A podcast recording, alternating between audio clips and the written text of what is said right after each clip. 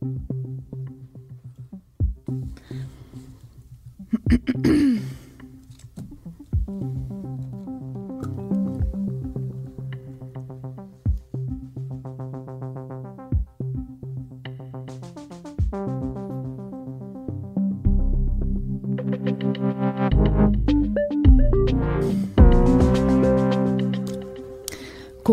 og velkommen til en uafhængig sommermorgen. I dag der stiller vi spørgsmålet, hvad skal vi med tro? Så hvis du sidder derude og har et øh, bud på det, så må du meget gerne skrive ind til os. Du kan skrive på sms ved at skrive DUA, D-U-A-H. Det du gerne vil sige, send det afsted til 1245. Eller du kan skrive til os på Facebook. Jeg hedder Mette Lyne, og øh, i dag har jeg intet mindre end øh, to gæster med mig her i studiet. Det er Peter Lacour. Du har en Ph.D. i religionspsykologi. Godmorgen. Godmorgen til dig. Og så er det øh, Alexander Welford. Du er journalist, og så er du katolik. Godmorgen til dig. Godmorgen med det. Jeg vil godt øh, starte med dig, Peter Lacour. Ph.D. i religionspsykologi. Men hvad er religionspsykologi? Ja, man kan sige, det er jo psykologien om religion. Religion, det er jo dels noget, som folk tror på, og så er der den person, som tror. Og religionsvidenskab, den gør meget ud af, hvad det er, man tror på. Og det gør teologi også, men religionspsykologi, den går ud af noget ud af den person, der tror. Hvad gør det at tro, eller den specifikke tro, ved eller for den person, som tror? Jamen så lad os starte der. Hvad får mennesker ud af at tro? Det er et meget, meget stort spørgsmål. Øh, og, og ligesom, hvis, hvis, hvis du spørger, hvad er helbred, så er man også nødt til at sige, hvad der er forskellige typer. Der er mentalt helbred, der er fysisk helbred. Der er, og på samme måde med, med øh, tro. Altså det kan man med fordel dele op i, hvad gør troen med det fysiske, ved kroppen? Hvad gør troen med det psykologiske, altså ved øh, ens øh, ved, øh, måde at fungere på? Hvad gør den ved det sociale, altså ens gruppe, ens familie, ens øh, sociale identitet, og endelig hvad den gør den ved ens åndelige aspekter. Altså der er fire måder at tale på. Så lad os starte med punkt 1, det var det fysiske. Ja, lad os gøre det. Øh, der ved vi ret øh, kontant fra undersøgelser over hele verden, at organiseret tro, altså i form af kirkegang, forlænger levetiden øh, hos dem, der går i kirke. Og det er ikke småting, der er tale om. Man har regnet ud, at hvis man sammenligner en, der går i kirke, og en, der ikke går i kirke, øh, når de er 20 år, så vil det give syv års forlænget levetid til den, der går i kirke hele livet. Det er selvfølgelig statistik og beregninger alt sammen, fordi man kan ikke følge folk et helt liv. Men sådan ser tallene faktisk ud, og det er jo faktisk lige så længe, altså øh, 20 smøger om dagen, det nedsætter livslængden med syv år, ikke? Øh, og det har vi hørt en hel del om. Jeg går ud fra, at jeg har hørt det usundt at ryge øh, gennem en hel del år. Men altså, at den samme effekt ses ved at gå i kirke, det er jo ikke en effekt af det på den måde, hvis man går i kirke, så får man syv år mere. Men, men at det hænger sammen på den måde, det er noget, som man går lidt meget stille med. Og det synes jeg, der er ret spændende. Sam, samtidig ved vi, at de er mindre fysisk syge og sådan noget. Det, det er vigtigt. Men ved man, hvordan det er, at troen går ind og påvirker øh, fysikken og kroppen? Nej, man har haft rigtig mange teorier, øh, og, og, og der er også gode teorier. Altså, øh, og de handler om, specielt om det sociale. Måske at, øh, for at gå videre med det sociale. Altså, de, de troende har jo tit en en organisation bag deres tro, altså noget, som ligesom holder dem. Og når man kommer op i alderen for eksempel, så er der jo så et tilbud om en form for netværk, som ikke er øh, for så mange andre ældre. Hvis man interesserer sig for frimærksamling for eksempel, så holder synet op, og man holder op med at kunne øh, koncentrere sig om alle de her ting. Og så holder man op med at gå i frimærkklubben. Hvis man er almindelig troende i en eller anden almindelig folkekirkesammenhæng, så bliver der ved at være et netværk. Øh, der bliver ved at være nogen, ikke måske ikke tætte venner, men der er noget, der sker en gang om ugen. Der er måske en kirkebil, der er teleslynge i kirken, som man kan høre. Man behøver ikke synge med på salmerne, hvis man ikke rigtig synes, men man er med uden at, at være meget ydende. Og den form for, øh, jeg skal ikke kalde det ældrepleje, for det er det jo ikke, men den form for netværk er jo alt andet lige øh, et gode frem for nogen, der ikke har den form for netværk. Så det har måske ikke så meget med troen at gøre, som det har med, med netværket omkring Altså, når drejer sig om livslængden. Ja. Altså, altså i modsat fald, så skulle man jo tro, at Gud han sad og dryssede levedage ud over folk, når de sad på kirkebænken. Det, det tror jeg ikke personligt på, og det, det er der heller ikke nogen af dem, som beskæftiger sig videnskabeligt med det, der tror på. Altså, så det må ligge et eller andet sted i, i noget af det, som troen får os til at gøre, altså øh, øh som livsvaner eller livsstil eller god samvittighed eller øh, hvad hylden det nu er. Vi har bare endnu ikke i nogle af de øh, videnskabelige undersøgelser, der vi har arbejdet med, jeg selv lavede en af dem for en del år siden, altså hvor vi har kunnet under, kontrollere for alting, som det hedder, altså netværk, øh, hjemmehjælp, øh, øh, kostvaner, rygevaner, øh, druk, alt muligt. Øh, og der var ikke nogen af de steder, hvor man kunne sige, at der var effekten. Men altså samlet set er der jo en, en lille effekt, når man lægger alle de her kontrol, kontrolting sammen og kontrollerer for rygning og druk osv. Men det kunne ikke forklare det store spring. Så der mangler vi til synligheden stadigvæk at have en god forklaring. Vi mangler også en forklaring på, hvorfor det til synligheden er sådan, at det virker meget bedre for kvinder end for mænd. Øhm, altså næsten, kvinder, der tror, lever simpelthen endnu lever længere? dobbelt så meget længere end mænd, der tror, ja. Hvad, hvad, er, hvad er tallet for kvinder? Øh, to, altså den undersøgelse, jeg havde med at gøre, øh, og det drejede sig om borgere i Glostrup, som blev undersøgt, da de var 70, og så 20 år frem. Der var det to og et halvt år for kvinder og halvandet år for mænd. Så, og, og, og hvad troede de så på? Var det alle mulige forskellige trosretninger? Det ved vi ikke. Nej. Men vi ved, at det, det, der blev målt på, var, om de gik i kirke eller ej. Og det var ikke en kirke en gang om måneden eller en gang om øh, ugen. Det var en kirke en eller flere gange om året, altså mere end til højtiderne.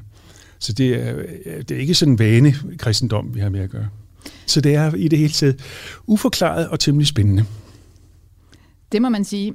Og, og det var punkt et, og så vel også lidt to. Og så... Ja, Ja, det sociale, at der er, er netværk, øh, familiestrukturer.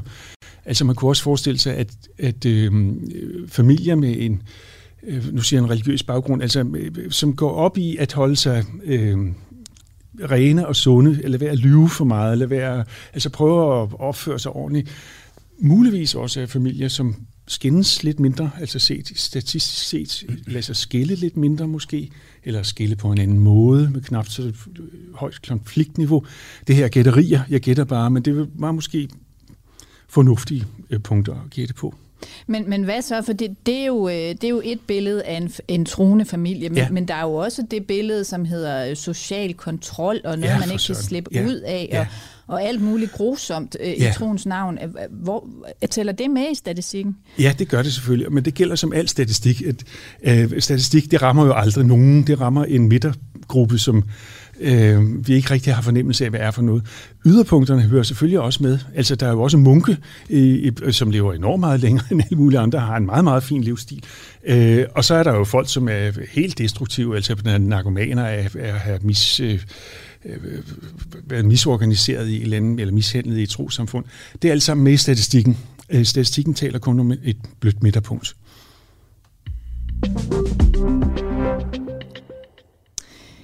Det er en uafhængig sommermorgen, og vi er godt i gang med at tale med Peter Lacour, der har lavet en Ph.D. i religionspsykologi. Og øh, vi er kommet... Øh, det store spørgsmål i dag er jo, hvad skal vi med tro? Og jeg har spurgt dig, hvad mennesker får ud af at tro. Og nu har du jo lige øh, konstateret, at øh, det kan være livsforlængende. Øh, hvad med i forhold til det, det åndelige? Hvad kan man sige der? Ja, må, må jeg starte med det psykologiske, og så tage det åndelige til sidst? Fordi det, det må er, du. Ja, det psykologiske, der ved vi øh, også på statistikniveau igen, at øh, når det drejer sig om depression, så er tro relateret til depression i den, på den måde, at det er færre troende, som bliver deprimeret.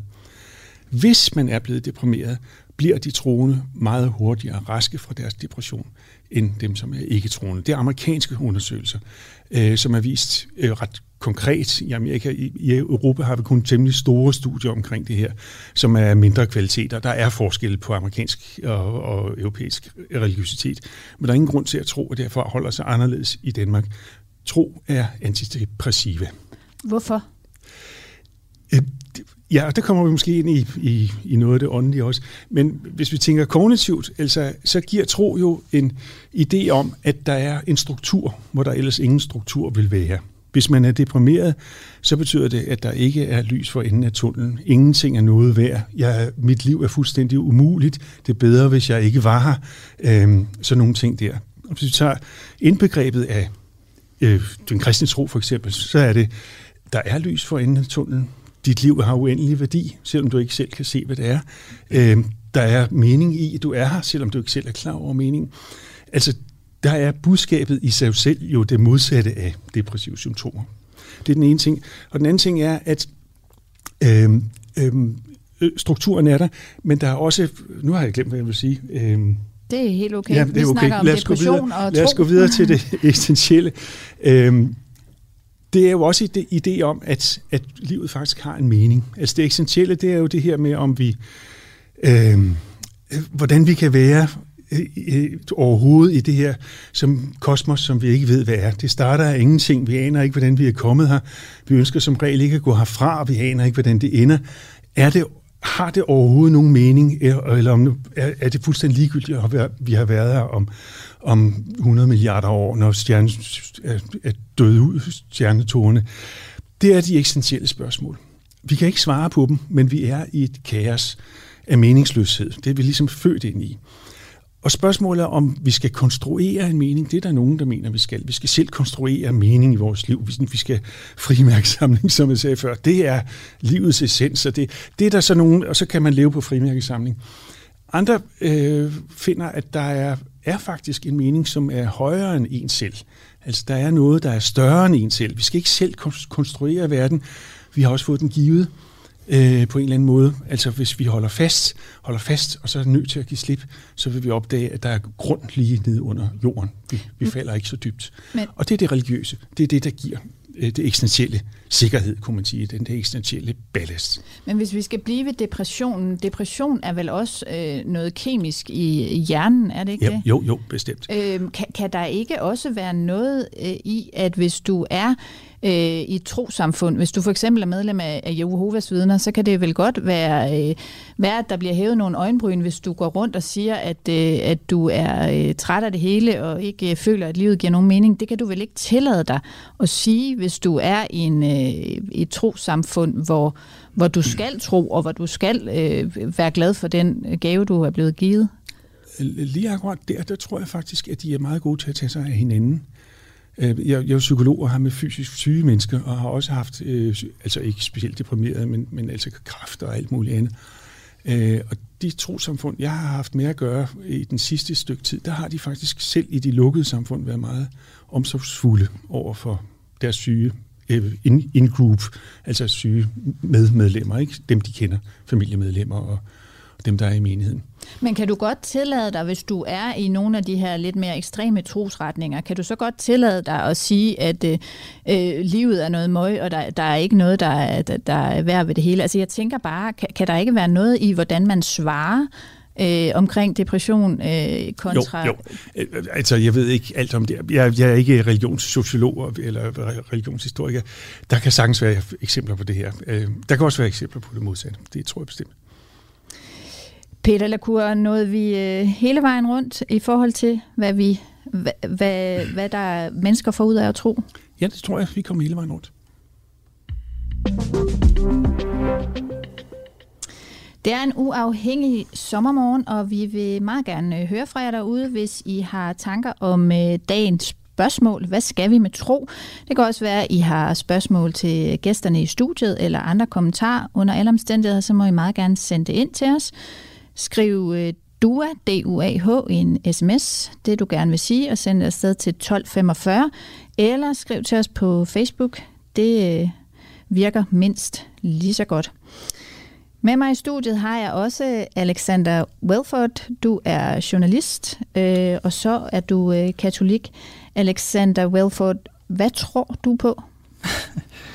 øhm, ja, øh, nok det dybeste spørgsmål, jeg har fået så tidligt på, på en morgen. Øh, men øh, ja, øh, det er et rigtig godt spørgsmål. Altså, som du selv siger, jeg er jo, jeg er døbt øh, i den katolske kirke, øh, så jeg vil sige, øh, og har ligesom været præget af en eller anden form for kristendom. Den var igennem, øh, især igennem min barndom, øh, så, som, som min tro befinder sig inden for den kristne trosretning. Øh, jeg tror, hvis du spørger de mest traditionelle kristne, øh, så vil de jo måske nok sætte spørgsmålstegn ved nogle øh, af de øh, ting med min tro. Altså, hvordan jeg ligesom ser troen. Altså, jeg, jeg har ikke et særligt bogstaveligt gudsyn, eksempelvis.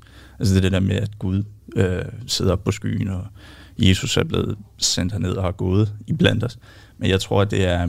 Altså, jeg tror på dem som figurer i en fortælling øh, til at frembringe nogle budskaber, og, øh, hvad skal man sige, øh, ja, altså nogle budskaber i forhold til øh, næste kærlighed, øh, tilgivelse, øh, det evige liv osv., øh, som altså værende essentielle at tro på. Det er i hvert fald det, jeg tror på. Så, så, så du tror, der er en Gud, øh, men måske ikke ja, fysisk form? Nej, jeg, jeg har det svært ved at definere mit gudsbillede. Det tror jeg er stadig sådan en ongoing process. Det vil du måske være altid. Altså, der, det har jeg lidt svært ved at definere, men jeg tror helt sikkert, at, at vi er ude i noget guddommeligt på en eller anden måde. Altså, i, om det er en kraft, eller om det er... Ja, det... Jeg kan godt lide den der tanke om, at det er ongoing process. Det. Der findes jo noget, altså selv man ikke må tale om det, som hedder religiøs modenhed. Mm. Altså for, som, når man tænker på små børn, som får øh, julemanden at vide, ikke? Ja. altså at julemanden er konkret virkelighed, og det er en kæmpe stor skuffelse, når man finder ud af, at han ikke er konkret virkelighed. Mm. Og sådan er der forskellige gudsbilleder, som hele tiden mm. går fra at være meget konkrete til noget mere opløst, kan forklare mere, kan forene modsætninger og sådan mm. noget. Lad det endelig blive levende. Altså, mm. det svarer lidt til folk, der hører musik. Ikke? Der er nogen, der mm. stanser ved det musik, de hørte, da de var 16 år, og så er det kun det musik, de hører, til de falder døde om. Mm. Meget besynderligt. Mm. Lad det blive ved at være levende. Mm. Tak for det, Peter Lacour. Og til børn, der er stået tidligt op, det passer selvfølgelig ikke. Julemanden findes. øhm, men Alexander Wilford, du har jo også været på lidt af en rejse mm. i din tro. Ja. Kan du øh, fortælle lidt om den? Jo, det kan jeg sagtens. Øh, jamen altså, som sagt, så, så har jeg jo, altså, jeg er født, øh, øh, ja, det er klart, jeg er født, øh, men jeg er døbt ind i den katolske kirke, hvad det vil sige, og har gået på katolske øh, skole øh, hele min øh, folkeskoletid.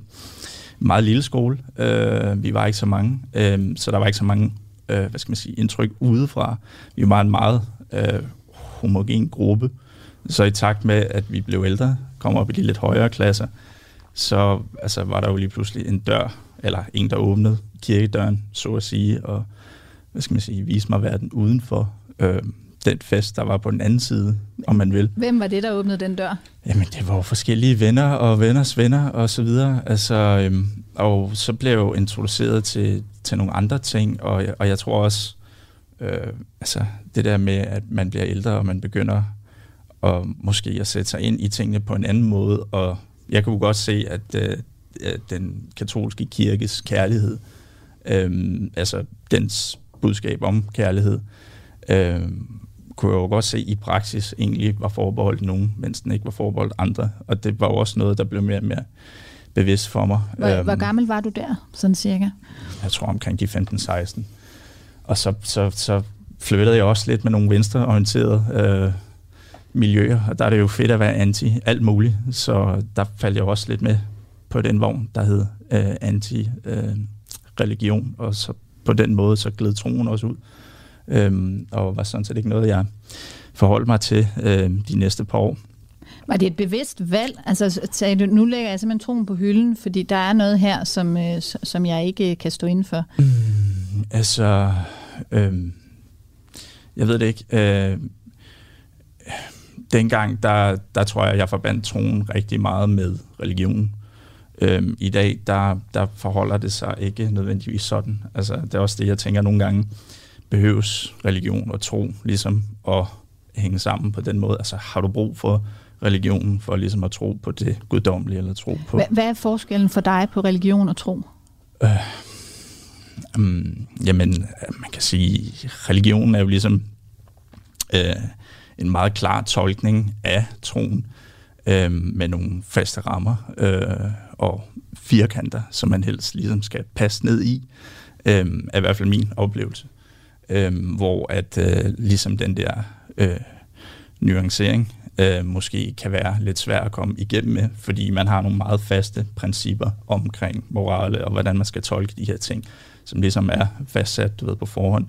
Så en, en en alternativ tænkning til nogle af de ting, der er fastsatte, kan måske være svær at komme ind med, og det kan jo så ekskludere nogen ikke, i forhold til ja, religion. Men, men kan du godt kalde dig katolik, hvis du ikke vil købe hele pakken? Jamen, altså, øhm, jamen, jeg, jeg går heller ikke så meget op i, om jeg er katolik, eller om jeg altså, er protestant, eller hvad jeg er. Altså, men jeg tror, i forhold til, til sådan, de budskaber, øh, og, og de ting, jeg sådan prøver at tage med mig, og som definerer min tro, der falder det nok ind under kristendom, som jeg i hvert fald har undersøgt det nu, men som vi også taler om, altså det er jo sådan en ongoing process, så jeg skal ikke uh, kunne afvise, at, at min tro måske også tager mig et andet sted hen på et tidspunkt. Altså det er jo et langt liv, der kan ske meget, uh, og jeg vil jo sådan set gerne have et åbent sind over for, over for sådan nogle ting her også. Altså, nu, øh, nu kom vi lidt væk fra din fortælling. Mm. Øh, du er 16 øh, cirka. Mm. Døren er blevet øh, åbnet fra den øh, katolske skole, og ja. du har fundet ud af, at det, det er egentlig meget sjovt. Ja. Hva, hvad sker der så? Jamen, hvad sker der så? Altså, så, så havde det jo sjovt. Indtil jeg ikke havde det sjovt længere. Øhm, jeg tror, at festen blev, blev for meget for mit vedkommende. Øhm,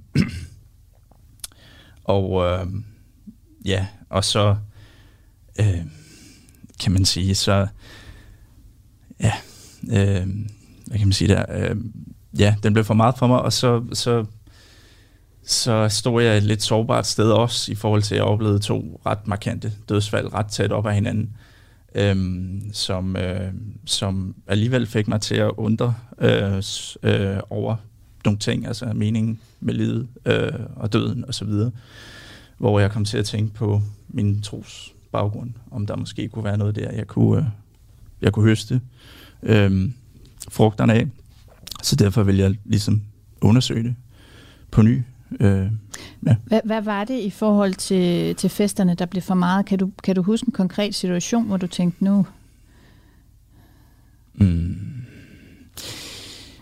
Uh, ja, altså, jeg, jeg tror nødvendigvis ikke, jeg kan huske en konkret øhm, situation, men altså, jeg var jo de der 16, 17, 18, 19 år inden, i, inden for den tidsperiode, øhm, og der handler det jo meget om, at man skal ligesom slå til på alle leder og kanter, ikke? Altså, du går på gym, du skal slå til der, du skal have 12 af det hele, ikke? Øh, samtidig med, at du skal øh, toppræstere i det øh, sociale mm, miljø også, som du er en del af.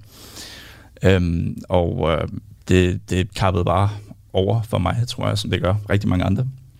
Og øh, efterlod mig et lidt sårbart sted i forhold til altså, tonen på mig selv og sådan, tankerne omkring øh, fremtiden, hvad det ligesom skulle føre med sig. Og så, øh, kan man sige, oven i det kom så de her øh, to dødsfald, som jeg også var lidt inde på, som sådan ligesom, altså som samlet pakke gjorde, at jeg altså tænkte, at øh, kan vide, om der var noget ved det tro, som jeg kunne bruge her, altså for at kunne ja, få et andet blik på tingene.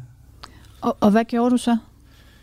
Øh, hvad jeg gjorde? Jamen altså, jeg, øh, jeg tænkte, at jeg ville øh, ligesom tage rundt og besøge nogle øh, unge kristne. Øh, var sådan øh, den målgruppe, jeg ligesom gik efter, i og med at jeg selv er ung. Øh, og det var jo meget blandet øh, landhandel om man vil. Det var en baptist, en, en, øhm, en protestant og en katolik. Øh, og så havde jeg nogle samtaler med dem for ligesom at høre, hvad deres altså, forhold til, øh, til tro, hvad de får ud af det. Øhm, øh, og det, der ligesom gik igen, det var jo den der følelse af ubetinget kærlighed. Øh, og følelsen af, at du ligesom er god nok, som du er, lige meget hvad. Fordi der er den her ubetinget kærlighed, der ligesom holder hånden over dig, og som på den måde også forpligter dig til at være ubetinget næste kærlig over for øh, altså, det var din næste. Øh, det, var, øh, det var sådan hovedpointerne øh, af det, jeg ligesom fik ud af øh, at tale med dem, og det synes jeg var ret fascinerende. Og du lavede jo faktisk også et, øh, et projekt, hvor du beskrev øh, de her møder ja. øh, med de her unge troende. Øh, da du så havde øh, snakket med dem og høstet deres erfaringer, mm. hvad skete der så ind i dig?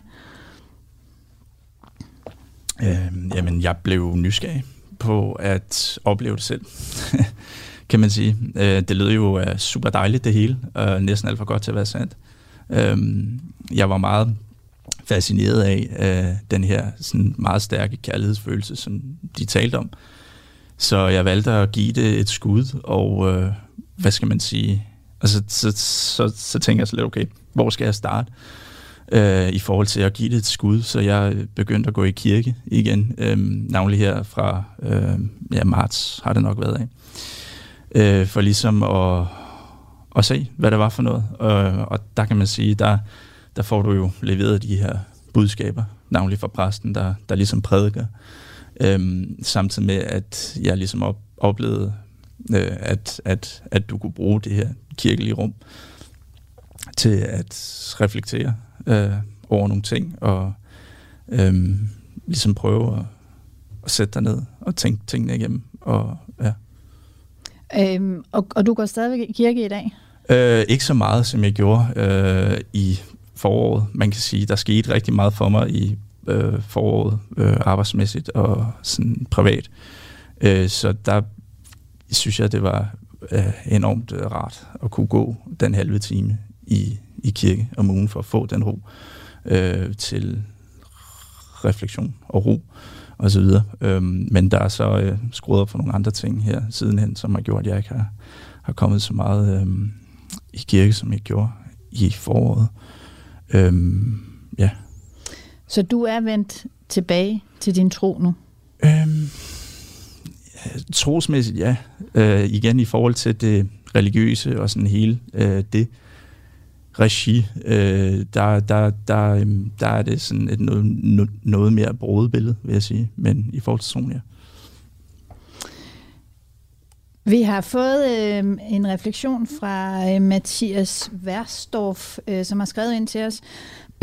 Jeg er vokset op i et helt almindeligt dansk hjem med den gængsne kulturkristne ateistiske forståelse af verden. Jeg har brugt hele mit liv som ateist og blev provokeret af mennesker, som mente, der var en Gud. Men for fire år siden viste Gud mig, at han fandtes og fjernede også et stofmisbrug, jeg havde. Jeg vågnede op efter at have bedt, og var al af, så var al afhængighed væk øh, sammen med abstinenserne. Det var en vild oplevelse og svært at acceptere af min forståelse af, hvad der virkelig bliver udvidet så betydeligt. Gud er virkelig, også selvom flertallet måske måtte mene noget andet.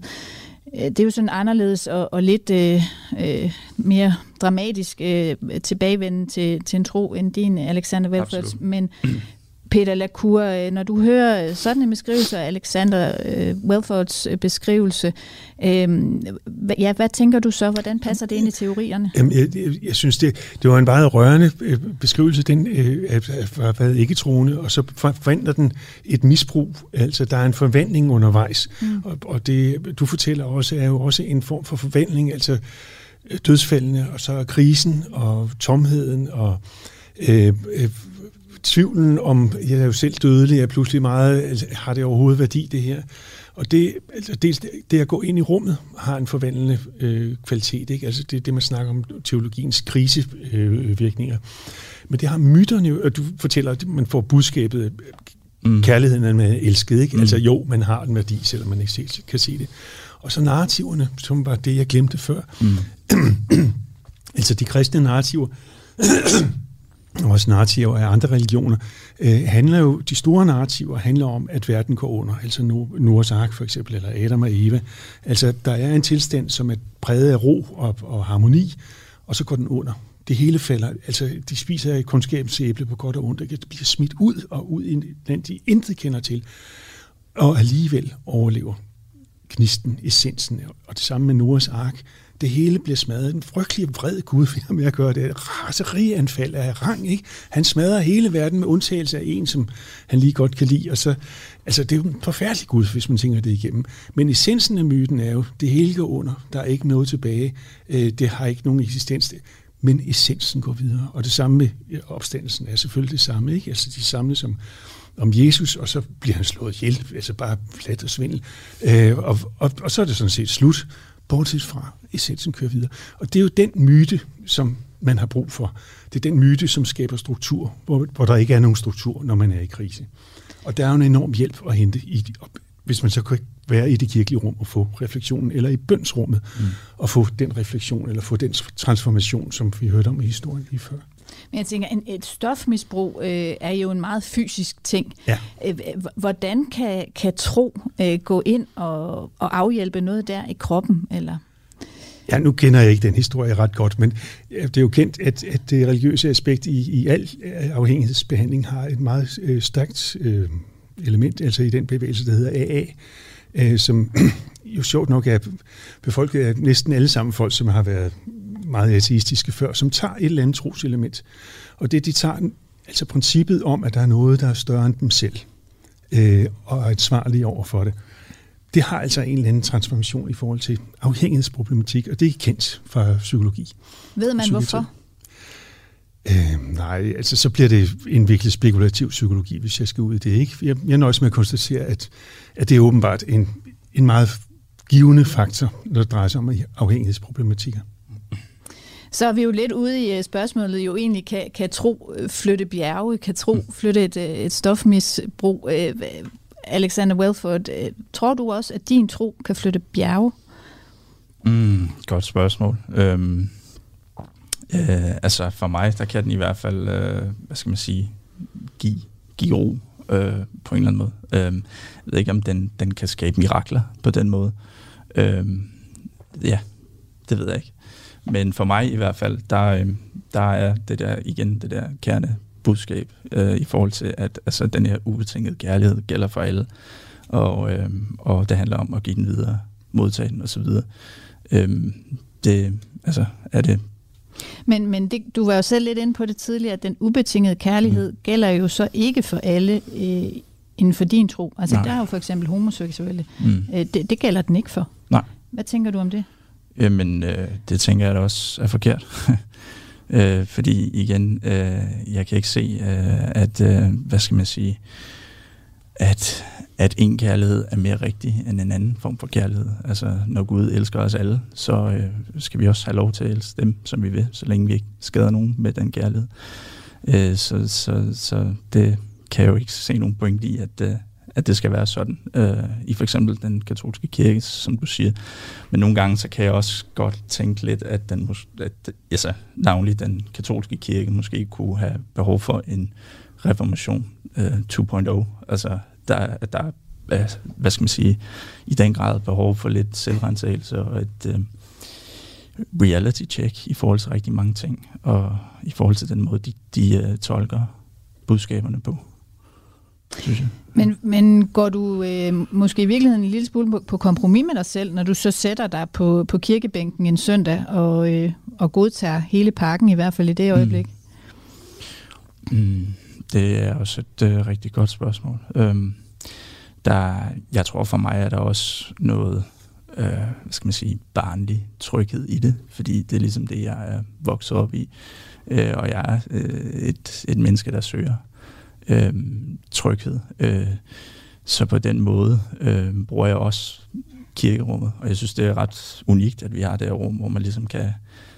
kan komme ind, og så kan man øh, have den her plads og tid til refleksion. Øh, men der er helt klart øh, en dualitet ved det, når, når det ligesom, som vi er inde på her, øh, er forbeholdt nogen, mens det ikke er forbeholdt andre. Og det er jo også det, jeg øh, bestræber mig på at påpege over for de præster, der, der, der ligesom er i de kirkerum. Altså, det er ikke bleg for ligesom at, at tage den øh, snak øh, med dem, og det kan man få nogle ret interessante perspektiver øh, øh, med.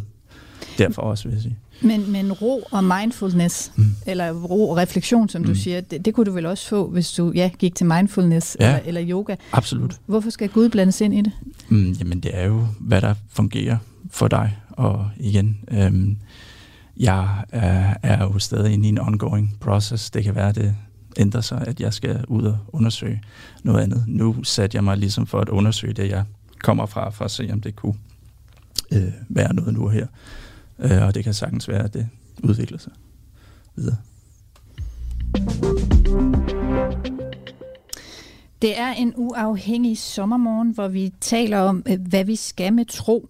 Og øh, vi har tidligere i den her programrække haft endnu en øh, søgende sjæl øh, inde i studiet, nemlig øh, Sine Johansen, som øh, har fortalt om sit møde med islam.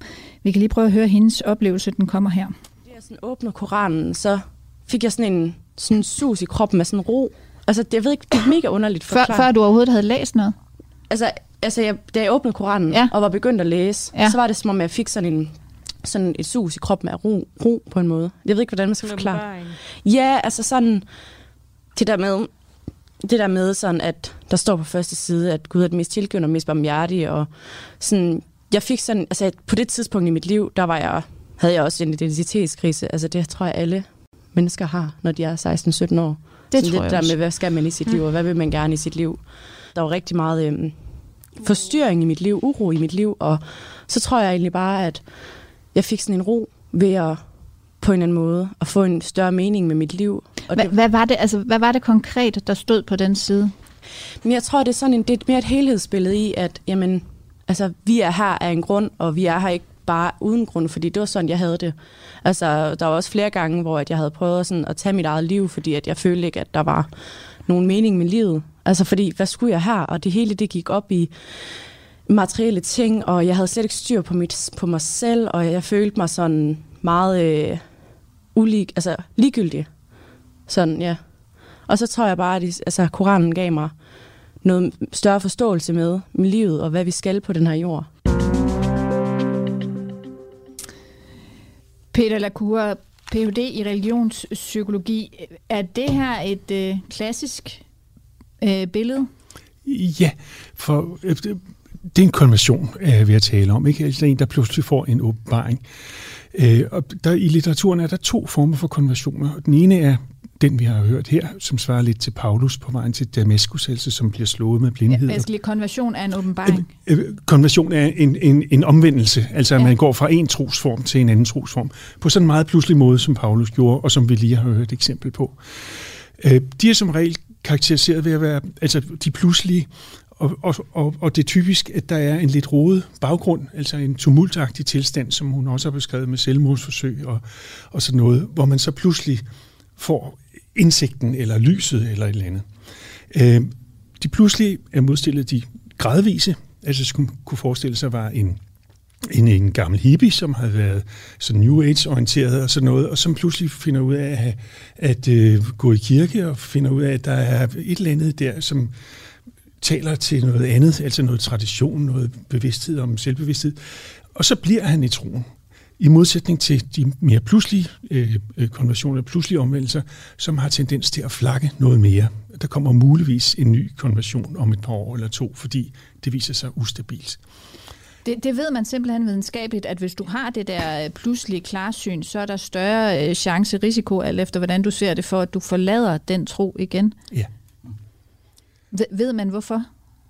At der tror jeg, vi skal tale meget psykologisk. Altså, at, at, altså jo større krisen er, jo større presset, traumet, desperationen er, jo større behov har man for at få en, en pille, en frelser, en, en øh, løsning ud over det hele. Øh, og den virker så et stykke tid, og så den grundlæggende psykologi, der har skabt det indre kaos, eller den sociale situation, der har skabt kaos, øh, er ikke forsvundet, medmindre personen har valgt at gå i kloster eller sådan noget. Øh, men, men, men, men det er jo den samme situation, den samme virkelighed, vedkommende er i, og derfor vil de samme problemer dukke op på ny. Øh, det var kun en midlertidig løsning. Det er, jo, øh, det er jo virkelig spændende. Det, det, det står jo i kontrast til den rejse, du har været på, Alexander Welford. Den har jo været mere, lidt mere langsomlig. Øh, har du på noget tidspunkt haft det der sådan øjebliks øh, klarsyn, hvor du åbnede Bibelen, øh, ligesom Signe Johansen beskriver her med Koranen, og så og så så du alting klare? nej. nej. Nej. Ja, altså, det kan siges. Øh, ja, nej. Men jeg vil gerne adskille det fra det, der hedder den mystiske oplevelse, som vi godt må have, øh, også de lange, i den langsomme form. Mm. Altså en fornemmelse af, at rum og tid holder op med at eksistere. De fleste har haft den i, ja, kvinder især i forbindelse med børnefødsler, men de fleste har haft den under oplevelse af stor musik eller i naturen, altså en oplevelse af, at tid og rum ligesom øh, klikker eller krystalliserer eller et eller andet. Nogle har det meget, og nogle har aldrig haft det i deres liv, men det er en helt normal øh, fodrende oplevelse for øget religiøsitet, eller fordi man oplever ligesom, at evigheden slå ind på en eller anden måde. Men det er ikke det er ikke kombineret med det der lys, som forandrer alting. Altså det er, det er en oplevelse, man går stille med. Er der mange kvinder, der har religiøse oplevelser, mens de føder? Mystiske oplevelser. Mystiske? Hvad, ja. hvad er forskellen? De mystiske oplevelser er en umiddelbar oplevelse af en forandret virkelighed. En højere virkelighed, om man kunne sige det sådan. Altså, vi opfatter det på en anden måde. Der er ikke specielt noget gudsindhold. Der er ikke nogen fortælling. Der er ikke noget... Det er simpelthen bare en oplevelse. Du har ikke haft en selv, kan jeg høre. Fordi, nej, nej, jo. det var ikke lige... Der jeg var, da jeg fødte, synes jeg. nej, okay. Øhm, men måske under op, øh, koncerter, altså Bachs musik er noget, der meget tit udløser det der med, hov, der stod tiden helt stille, og vi forsvandt ind i en anden parallelunivers. Øhm, folk, der har haft den oplevelse, det, det er cirka halvdelen af, af den engelske befolkning for cirka 20 år siden, øhm, de, de ved lige, hvad jeg snakker om.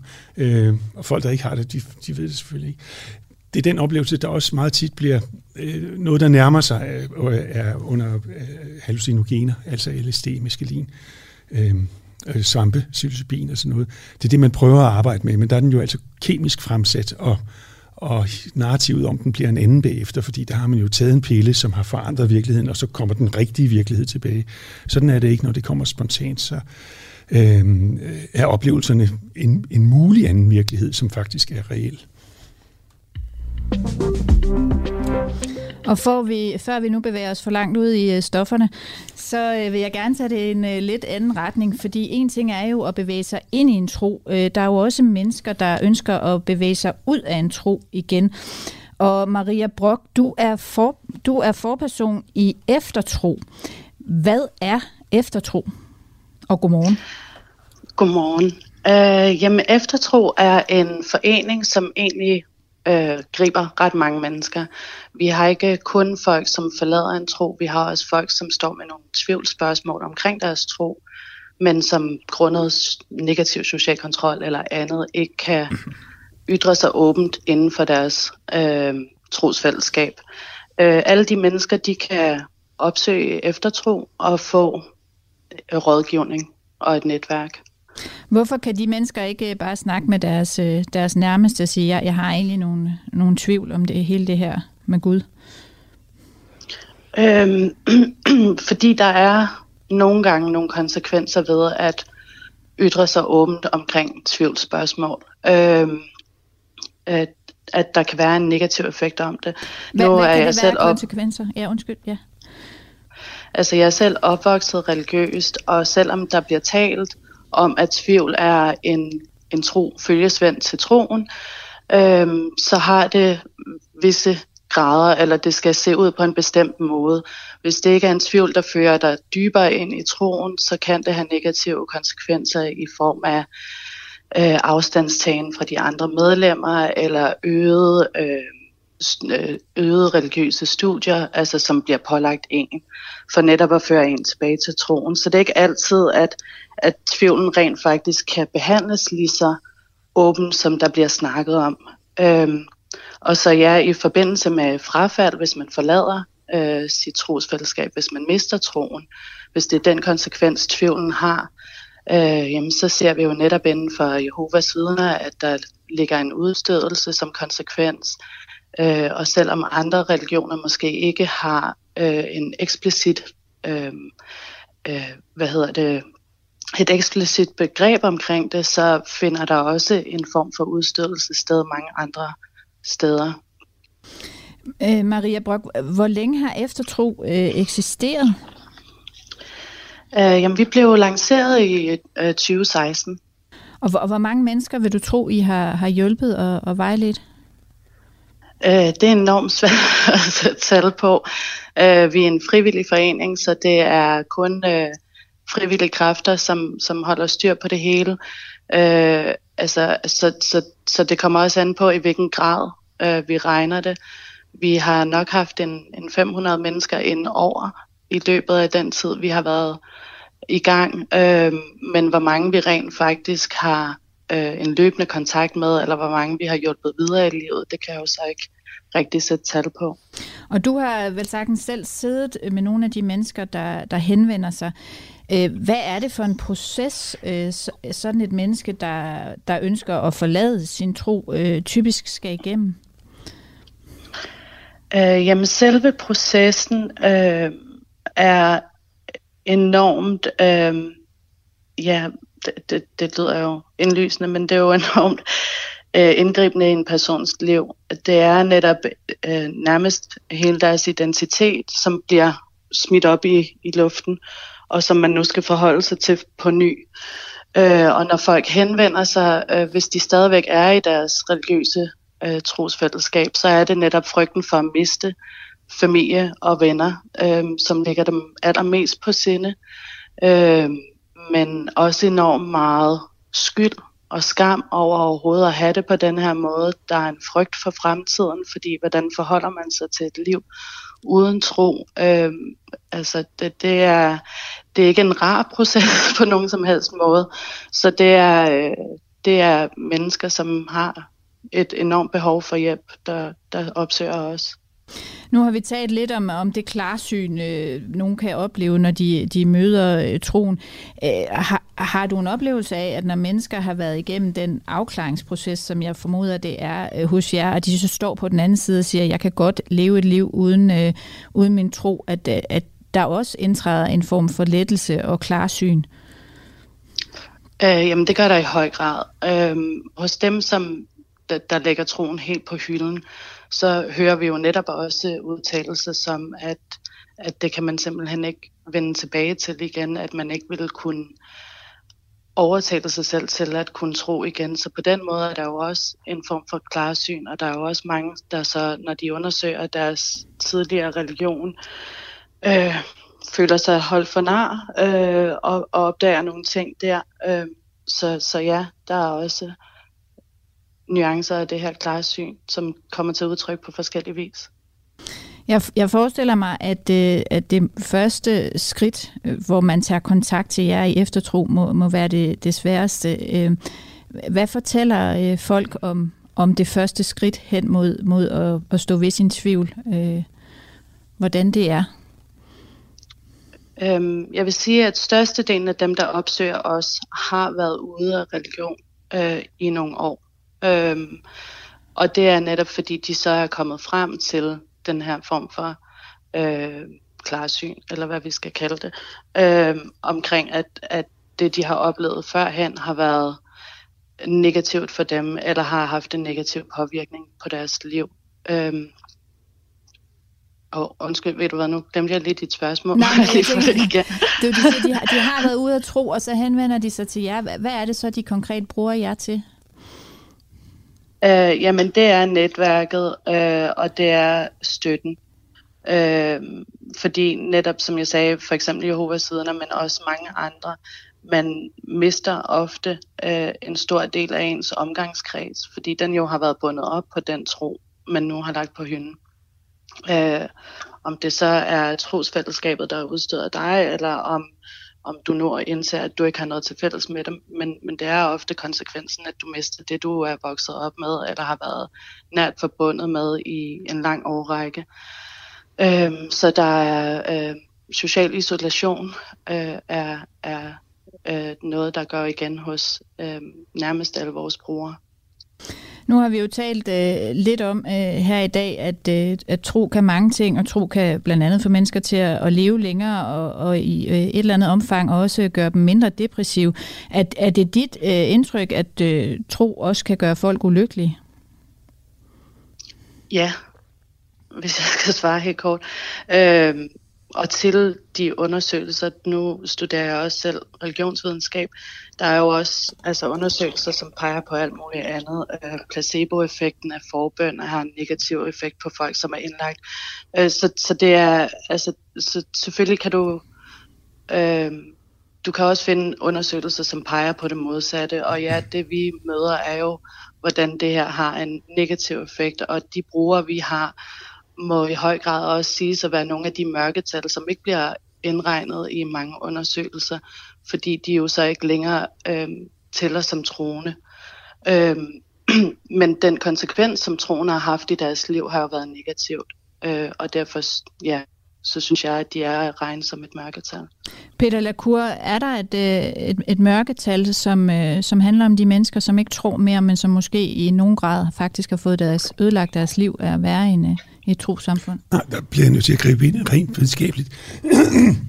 Det er rigtigt, at det findes, og jeg synes, det er en meget fin beskrivelse af eftertro-fænomener. En meget stærk gruppeidentitet, som er meget svært at komme ud af. Svarende lidt til Hells Angels eller sådan noget. De er også meget svært ved at komme ud af en meget stærk gruppe og har haft store problemer med det bagefter. Men når det drejer sig om det videnskabelige, så er det jo rigtigt, at undersøger man de grupper, Jehovas vidners frafaldende for eksempel, så er der en meget stærk negativ øh, indvirkning. Men tager man en befolkning, og det jeg har talt om er befolkningsundersøgelser, så er Jehovas vidner jo ikke engang repræsenteret. Det er under 0,01 procent eller sådan noget lignende, der er tale om. Så det er rigtigt, hvad jeg står og siger. I det generelle billede er der tale om store helbredseffekter i den positive retning. Tager vi små grupper, er der tale, kan der sagtens være tale om negative øh, helbredseffekter, og også store negative helbredseffekter. Har man undersøgt det? Altså? Ja, det har man de negative helbredseffekter. Ja, og det er jo fuldstændig rigtigt, altså specielt fra små øh, sektor, altså social isolation og altså det der in-group fornemmelse, altså det er svært at forlade meget stærke gruppefællesskaber, men det gælder ikke kun religiøse gruppefællesskaber, det gælder alle gruppefællesskaber, og det er undersøgt. Og hvad, hvad har de undersøgelser vist? Uh, dem kan jeg ikke hive frem, men det er cirka som der bliver talt her. Altså at uh, elementerne af depression, misbrug, social isolation, psykiatri, uh, psykiatriske diagnoser bliver meget fremtrædende, fordi der er tale om socialt isolerede mennesker, som har mistet deres indre fornemmelse af, hvem de selv er, hvis de er vokset op med det her. Ikke? Altså de ligesom ikke har formået at vokse en, en ny personlighed frem. Altså der er bare et hul øh, det bliver aldrig erstattet, øh, den indre tomhed. Det, der var, bliver aldrig erstattet af noget andet. Det får ikke lov at vokse noget nyt frem. Men Maria Brock, det, det lyder jo som, øh, som nogle gange redselsfulde konsekvenser af at forlade en trosretning. Hvad er din oplevelse af, hvorfor de her mennesker øh, vælger at gøre det alligevel? Øh, jamen, det er, at de ikke ønsker at leve et dobbeltliv længere. Øh, fordi hvis de har mistet troen, øh, så, så ville de jo se det som hyklerisk at, at fortsætte inden for det her trosfællesskab, som nu engang er bundet op på det. Øh, så, så det med at leve et dobbeltliv, det er øh, ikke noget, man kan gøre for evigt, øh, og har netop en negativ indvirkning på dem. Må jeg spørge lidt frækt, vil I også optage medlemmer, eller kan tage, tage imod medlemmer, som er frafaldende fra Assisis trosamfund? Øh, nej, og altså ateistisk trosamfund er lidt en ateistisk forening. Du ved, der findes forskellige ateistiske foreninger i Danmark, som ikke er helt enige om, hvordan man er ateist på den rigtige måde. Der kan også være frafaldende. Vil I tage imod dem? Øh, vi tager imod øh, frafaldende fra trosamfund. Øh, så igen, så, så at have folk, som kommer fra et ateistisk trosamfund, vil ikke kunne finde sted. Okay. For, fordi ateister ikke tror, tænker jeg, at din, øh, er ja. din tanke, Maria Brock. Men, men det er jo ikke rigtigt. Ateister tror jo, at der ikke er noget. Der er ingen, der ved, om der er noget eller ikke er noget. De tror, at der ikke er noget. Det er jo et trosamfund. Men jeg tror, Peter Lacour, pointen er, at hvis du bevæger dig fra ateist øh, ind i en trosretning, så har du jo støtte der. Så har du net, næppe brug for, øh, for, for den form for, for støtte, som, øh, som mennesker, der, øh, der, der søger mod eftertro, har det. Eller, eller er det rigtigt, Maria Brock? Ja, altså ateisme er fraværet af tro. Det er jo ikke, ja, ikke troen på, ja, øh, det, det giver ikke øh, så meget mening. Og, og ja, det vores medlemmer har til fælles, det er, at de kommer fra religiøse fællesskaber. Mm. Ja. Øh, så, så det vil jeg have svært ved at se. Så, så lad os uh, forlade uh, ateisterne. Uh, Maria Brock, du har jo selv været på en rejse. Kan du sætte et par ord på den? Øh, ja, jeg er født ind i og opvokset i Mormonkirken. Øh, og der var jeg medlem øh, indtil jeg var 14, øh, hvor jeg så selv begynder at tvivle. Og, og egentlig, der ligner min historie Alexis. Øh, netop det her med, at man, man får et glimt af, af verden udenfor. Øh, så jeg begynder også at opsøge den her verden. Men men gør det netop uden guidelines, øh, fordi det, det var ikke noget, jeg måtte for, for, min, for det trosfællesskab, jeg kom fra. Øh, de har et motto, som hedder, vær i verdenen, men ikke af verdenen. Så, øh, så, så jeg møder verden helt uden guidelines, og jeg kommer også til at skære ud i nogle år. Øh, og, og det har negative konsekvenser for mig selv, og det har negative konsekvenser for min familie, og jeg øh, vælger så til sidst at forlade kirken som 16-årig officielt. Øh, men, men mangler noget grounding i mit liv. Og der møder jeg så en, en muslimsk mand, og for at kunne giftes med ham, og fordi jeg savner en familie og en tro i mit liv, konverterer jeg så til islam. Øh, og der går nogle år, øh, ind, faktisk indtil jeg selv får børn, hvor at jeg så ser, at jeg egentlig bare er ved at videreføre øh, nogle principper, jeg egentlig ikke selv har lyst til at efterleve, og jeg viderefører nogle værdier, som jeg ikke selv synes om, øh, ved at skulle opdrage mine børn religiøst. Øh, så i det lukker jeg egentlig bogen på, på, på Gud, øh, og, og stopper med at tro. Og det er, da jeg er 25, at den søgen efter Gud, den holder op. Øh, og ja, det er jo så en 11 år siden nu. Det var meget hurtigt, at jeg kom igennem et helt liv med tro. ja, ja. Og, og hvor er du i dag? Jamen, i dag, øh, ja, tilhører jeg ikke nogen tro, og jeg har ikke en personlig tro på Gud. Øh, ja, jeg tror på interpersonel kærlighed, men at skulle kalde det guddommeligt eller øh, overnaturligt, det, det tror jeg ikke på. Jeg tror, at vi mennesker, vi besidder det, selvom, selvom religionerne meget gerne vil tage patent på det som næste kærlighed. Jeg tror, at alle mennesker besidder det, og det er jo netop det, jeg ser gennem mit, mit aktivistiske, frivillige liv, at, at det er der rigtig mange mennesker, der har og gerne vil hinanden. Øhm, så, så ja, hvis jeg endelig skulle have et levn af religion i mit liv, eller at tro i mit liv, så skulle det være på, på næste kærlighed. Men, men jeg synes ikke, det giver mening at tilskrive den Gud. Der, der, der har jo været nogle beskrivelser af her, at hvis man, øh, når man tager kro, troen ud af sit liv, så, så efterlader det ligesom et, øh, et hul. Og der er også mange, der har det hul, og så fylder det med tro. Øh, har, har du et, efterladt et hul inde i dig selv, eller har du fået fyldt det ud? Øhm, ja, en form for hul øh, har jeg vel haft. Øh, netop det her med, at jeg søgte jo Gud i alle mulige afskygninger. Jeg var også inde over flere religioner end kun islam øh, for at undersøge det. Jeg, jeg, jeg forsøgte at fylde et hul, men som, øh, som jeg vil sige ikke fandtes. Jeg har fået at vide, at jeg havde et behov for at lede efter Gud. Øh, og det behov har jeg ikke længere. Øh, jeg finder enormt meget kærlighed i min i mine medmennesker og i øh, alt muligt andet end. Øh, og så er der selvfølgelig også den tryghed, som, som et religiøst trosfællesskab kunne give. Øh, igen synes jeg lidt, at det er øh, ja, øh, en, en løgn øh, i mangel af bedre ord. Øh, fordi det var jo kun en tryghed, så længe at jeg var en del af det, de andre troede på. Øh, ja. ja. Så, så hullet er, at det, det føles som om det er der, men, men ja, jeg, jeg er blevet bedre til at, at komme omkring det. Maria Brock, øh, mange tak, fordi øh, du var med her i dag. Du er forperson i øh, Eftertro. Jeg tilføjer, jeg er ked af, ja.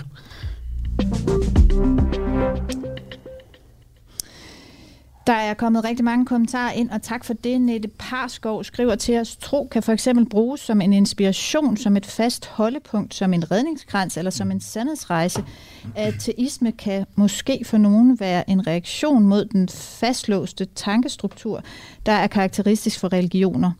Fritænkerbegrebet kan indeholde såvel ateistiske som religiøse elementer. Det virker som om, vi alle har et behov for at markere et tilhørsforhold eller en afstandstagen over for noget, der er større end os selv og uden for os selv.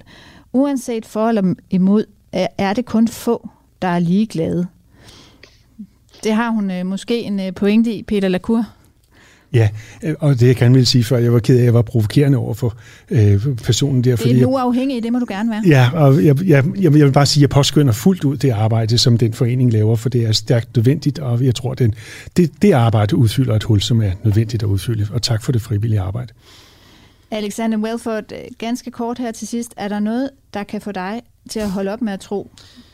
Øhm, godt spørgsmål også. Øhm, jeg ved det umiddelbart ikke. Måske en kommunistisk revolution, hvad jeg vil sige. Det er jo kun staten og arbejderen, man må tro på det, hvad jeg vil sige.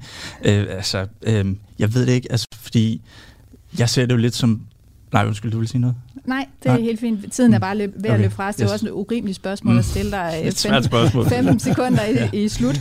Øh, men jeg vil meget gerne have lov til at sige tusind tak, fordi I kom. Peter Lacour, Ph.D. i religions, religionspsykologi, Alexander Welford, journalist og katolik. Det var en uafhængig sommermorgen. I morgen skal vi tale med to politikere om, hvad i alverden vi skal stille op med folkekirken i fremtiden.